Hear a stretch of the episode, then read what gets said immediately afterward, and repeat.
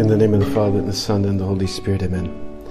My Lord and my God, I firmly believe that you are here, that you see me, that you hear me. I adore you with profound reverence. I ask your pardon for my sins and the grace to make this time of prayer fruitful. My Immaculate Mother, St. Joseph, my Father and Lord, my guardian angel, intercede for me.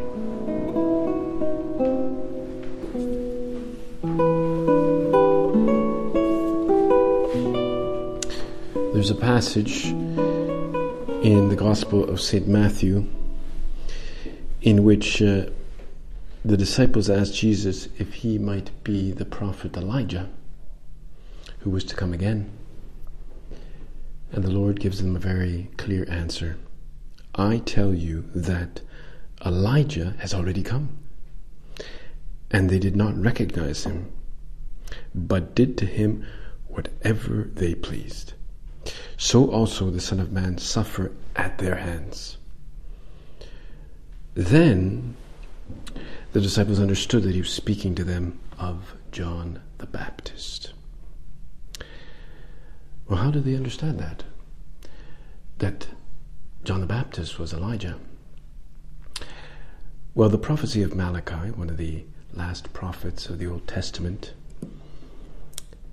we know from him that Elijah was to return. He writes, Behold, I send you Elijah, the prophet, before the great and terrible day of the Lord, when the Lord comes. And he will turn the hearts of fathers to their children, and the hearts of children to their fathers. And a little bit at another place he says, Behold, I send my messenger to prepare the way before the Lord. And the Lord whom you seek will suddenly come to his temple. The messenger of the covenant in whom you delight, behold, he is coming, says the Lord of hosts. And that's from Malachi. So John's mission was interpreted in terms of that figure of Elijah. He's not identified with Elijah himself. He is not, strictly speaking, Elijah, but he comes in the spirit and power of Elijah, that great prophet.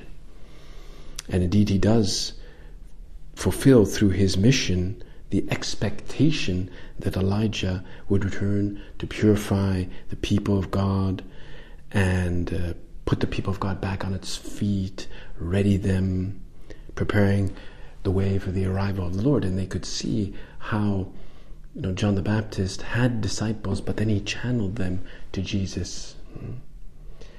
And we also know from the appearance of the angel Gabriel to Zechariah, the father of John the Baptist, when Zechariah was in the temple offering the sacrifice there, that the angel said what his son, his future son to be born, what his mission would be. He will turn many of the children of Israel to the Lord their God. He will also go before him, before Jesus, in the spirit and power of Elijah, to turn the hearts of the fathers to the children and the disobedient to the wisdom of the just, to make ready a people prepared for the Lord. So that was directly from an angel, and no doubt those words had been repeated by Zechariah, by Elizabeth, and in part those were known. And now things all came into place. And it's as though Gabriel was saying, okay, that promise of Elijah coming back is now the time. Get ready. Now we know that Zechariah and Elizabeth were from a family of priestly stock. They were said to be righteous before God. They walked blamelessly in the commandments and the precepts of the Lord. So John now, who is born of them when they were quite old, he too is in that priestly line. And so in him, the priesthood of the Old Covenant now moves towards Jesus. He kind of like points directly to Jesus in the proclamation of his mission. So that means that in John, the Old Covenant priesthood now points directly to Jesus. So his purpose is to help provide or to create a favorable moment, a favorable time, a favorable environment in our soul so that we might truly receive the Lord. And so how can we prepare the way for the Lord in our soul during this time of Advent? How can it really happen for us? How can we maybe really re-energize our supernatural sense of the divinity of Christ, of the divinity of the Church, of the divine nature of our vocation? In some senses, that is what John the Baptist is trying to do. He's trying to foment a better disposition with regards to those fundamental areas of our life. Because otherwise we get too human. We see our work in a way that is too, too horizontal, like too humanly. Maybe it could even happen that during this time of Advent and then during the time of Christmas, we get too focused on just the human elements of Christmas, of just the preparation, like the material preparation. I know you probably have a lot of work to do and stuff to prepare, and soon there'll be decorations in the house, and I know that takes extra time. And that's, well, I mean, it's a good preparation, but maybe it could happen that you have to go in the storage room where you keep all those things, and you just see it in terms of a human preparation. Indeed, we're in a time where a lot of people see everything like that from a very secular or human point of view, even Christmas itself. There was a 16th century philosopher. He was like a jurist. His name was Hugo Grotius, and he coined a famous phrase during his time when he saw a lot of philosophers now changing their vision about the faith. A famous phrase, the Latin phrase, saying that they were living, as he said, Etsi Deus non daretur, which means people were living as if Christ had never existed, as though the Incarnation had never really taken place. Meaning what? Meaning he saw people with a worldview that saw everything completely independent from God. It was like a new phenomena, I guess you could say. They were moving from the period of the Middle Ages, where everything was seen through the prism of God's love and God's law. And now there was like a new secular worldview beginning. It wasn't that common yet, but it was starting to appear. And this view meant that man was kind of autonomous and independent from this transcendent God. People would make their own laws, and they sort of lived like that, as though God did not exist, as though Christ had never come or never existed. And of course, something like that could happen with us too, with regards to the Church, that we may end up somehow taking for granted that the Church is nothing more than, well, certain scandals that we hear about, or certain controversies, or we hear gossip in these news articles about the Pope and this bishop or that scandal. And we may even think, well, the Church and the different charitable movements in the Church are all very, let's say, useful socially. They help the poor, and that's good. But deep down, like we could end up just seeing everything just from a purely human point of view, like everything else in the course of human history. Well, there's this, there's that, there's the Church, right? There's the institutions, there's the law, there's the Church, there's. And even the work, we could end up seeing the work as kind of like a movement that appears in history, and see it all really from a human point of view. Well, that happened in Spain at that time, just before the Civil War, and then there were councils, there were theologians and other movements, and we could end up seeing everything from quite a natural, or I guess a very secular point of view.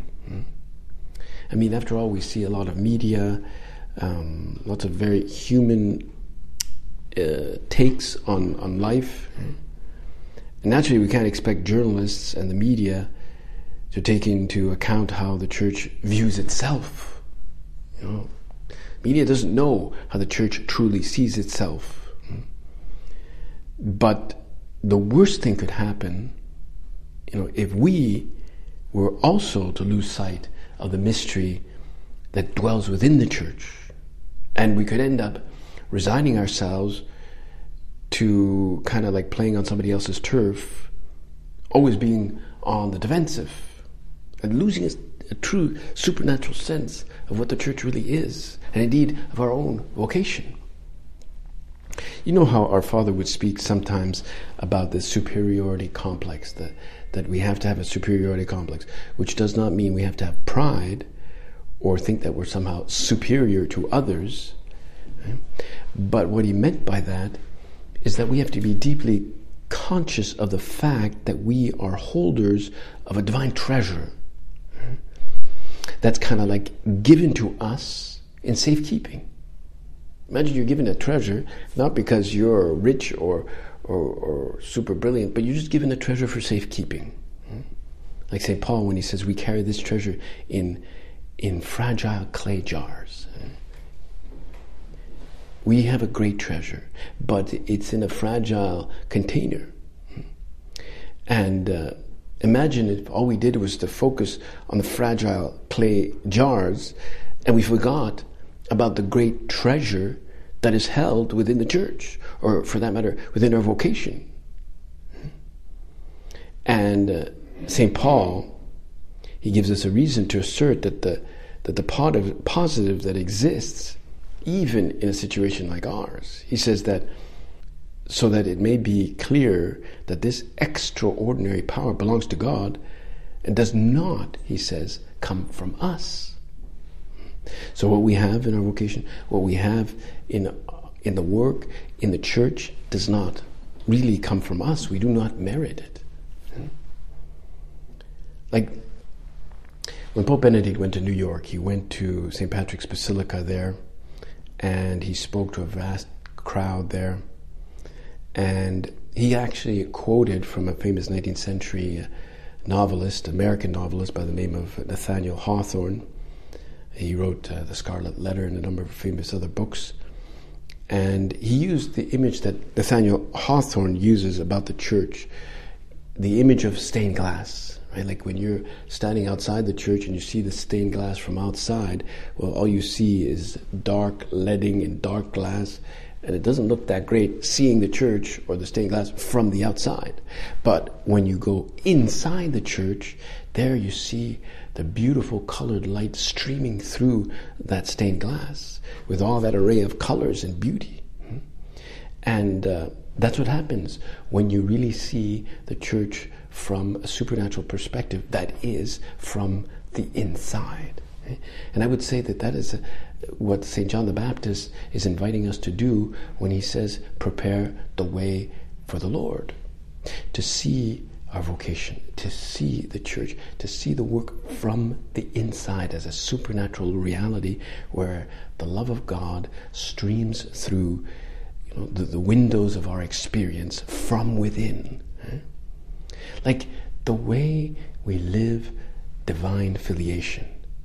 Divine filiation is not simply a phrase that we've heard, but something that has to really somehow spark a deep joy in us. Remember how in the 1930s our Father, he knew about divine filiation, he knew the teaching, but it didn't yet fully affect him until he was on that day in the tramway, and suddenly he began to call out, you know, Abba, Father. He was deeply affected by that truth. So we too, I mean, that wouldn't that be a good way to prepare the way for the Lord? That we experience the reality, for example, of our divine filiation.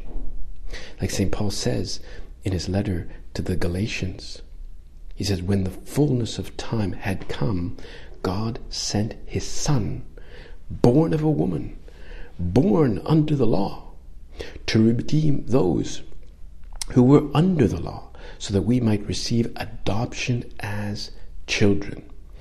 And the proof that you are children is that God sent into your hearts his Son's Spirit, which cries out, Abba, Father. Therefore, you are no longer a slave, but a child. And if a child, also an heir by God's grace. So something deep happens into us when we consider the reality of our divine filiation. And it's a beautiful synthesis that we have to live in our life, that God sent His Son. God sent His Son. That's not simply an abstract truth. It's really a reality within the history of salvation. That He came in the fullness of time, and now we're reliving that fullness of time with Advent. And there's a mention here also, born of a woman. Well, that's the presence of Mary. And the upshot of that fullness of time, born of a woman, is that we are really men and women made in the likeness of God, children of God, temples of the Holy Spirit. That, like our Father, it really had a deep effect on Him. You could say from that moment on, He saw that as an essential part of the spirit of the work, the living out of divine filiation. Because we are temples of the Holy Spirit, even though we are like vessels of clay that is fragile, but we still hold this great treasure. So let us ask John the Baptist, who's preparing the way, so that we also live this great reality of divine filiation during the time of Advent. We had a speaker yesterday. He's a radio host and a writer here in Canada who was brought up in Toronto. He writes for the National Post and for the Toronto Star. His name is Jamil Jivani. And he spoke about a book that he has written about manhood. And he spoke quite candidly about how his own father had abandoned the family and the deep wound that this had left in his heart, that he felt without his father, he always felt very weak and very vulnerable, and he was therefore vulnerable to other influences. He was really involved in very bad influences when he was a teenager. He told us how at one point, in order to sort of fit in with this crowd that he was hanging around with, he decided what he really needed to do is go and buy a gun. Go buy a gun. And that would give him a kind of a standing with these other guys, that many of them were involved in criminal activity. And he arranged it. He had some place where somebody was going to give him a gun and he was going to pay for it. But in the last minute, he chickened out. He said, no, I'm not going to buy a gun. Forget it, And so those guys, they really looked down upon him. They said, you're not one of us. You're... And that was an opportunity for him to cut off with those bad influences and eventually to get into a much better environment with better people, basically because he decided to not buy that gun. And sometimes he thought, well, if I buy that gun, then I'll be friends with those cool guys. And but he realized that those were not real men. He was emulating people that were just a bad influence. And so he reconnected with his father, who's in another country, and he had a beautiful reunion with him, and this was an opportunity for him to heal a lot of wounds. And all that started when he just lacked this true role model of a father, and he often felt very insecure because he didn't feel the closeness of his own father. And we can feel insecure too when we don't feel the closeness of God our Father. And we don't really live our divine filiation. And maybe that's what Advent is really all about, is creating a favorable environment in our soul, in our norms, in our fraternity, in which we can really live that divine filiation to the core. And of course, this image of God the Father is also what the Church places at the very, very beginning of the Creed, when we say the Creed every Sunday. I believe in one God, the Father Almighty. We don't just say, I believe in a God. We believe in God, the Father Almighty. He's a Father, but He's also Almighty. He's almighty, but he's still a father. And that's what any child needs. That's what this guy, the speaker, really, really needed. He needed a father that was a protector, which he felt always insecure, because he felt that when his father was gone, he had to play that role. And he was only a young kid. He was like 12 years old, and he had to protect the family from dangers. And that's not, he was just a kid. He needed a place that was, that he felt protected. But his father had taken off, so he didn't have that. And every child needs that. A parent, a father who bends down to them, who is tender, whom they can play with, but at the same time who is strong and who can be relied on and who can protect them, who instills in them a sense of courage and freedom, right? This is God our Father that somehow we have to prepare the place for in our soul, somehow. So that he's not just a theory, he's not, that we don't live our divine filiation as though God actually, the Father, didn't actually exist, but that somehow we ended up just using the nice phrase. No, this expression, that divine filiation is not simply a metaphorical, analogical expression. It's now time, during this time of Advent, to really make God the Father more real, more true, more felt. Just like Jesus, when he addresses the Father, calling him Abba, Abba. And he said, "No one knows the Father but the Son, and anyone to whom the Son chooses to reveal him." No one knows the Father except the Son. So we can't really know God the Father unless we live in this dynamic, in this environment of divine filiation. And so that's what Advent is really all about, creating that favorable environment of filiation in our soul. And that way, when the Lord does come, Christmas will do so much more for our soul. I mean, we see the Christmas lights and the schmaltzy music in the malls and the glitter and all that. Okay, I guess that's some of this Christmas spirit, but we know that all these people are just doing this to, get us to buy more stuff. Right? And but we know it's really a time of penance, a time of purification. And what is the penance? The penance has a lot to do with this tendency we might have just to kind of go through the motions, to live as though God didn't really exist. That terrible phrase, right? Etsi Deus non daretur. As though God didn't really, it's just like a theory thing, right? And that's what John the Baptist did. He prepared his contemporaries by inviting them to repentance.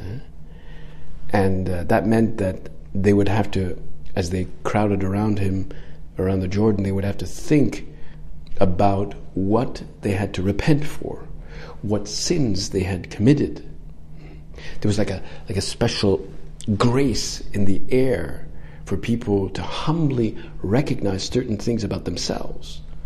Maybe a husband there would have recognized that he was too harsh with his wife or something, or a wife realized that she'd been not doing her work, or I don't know, complained too much or something like that.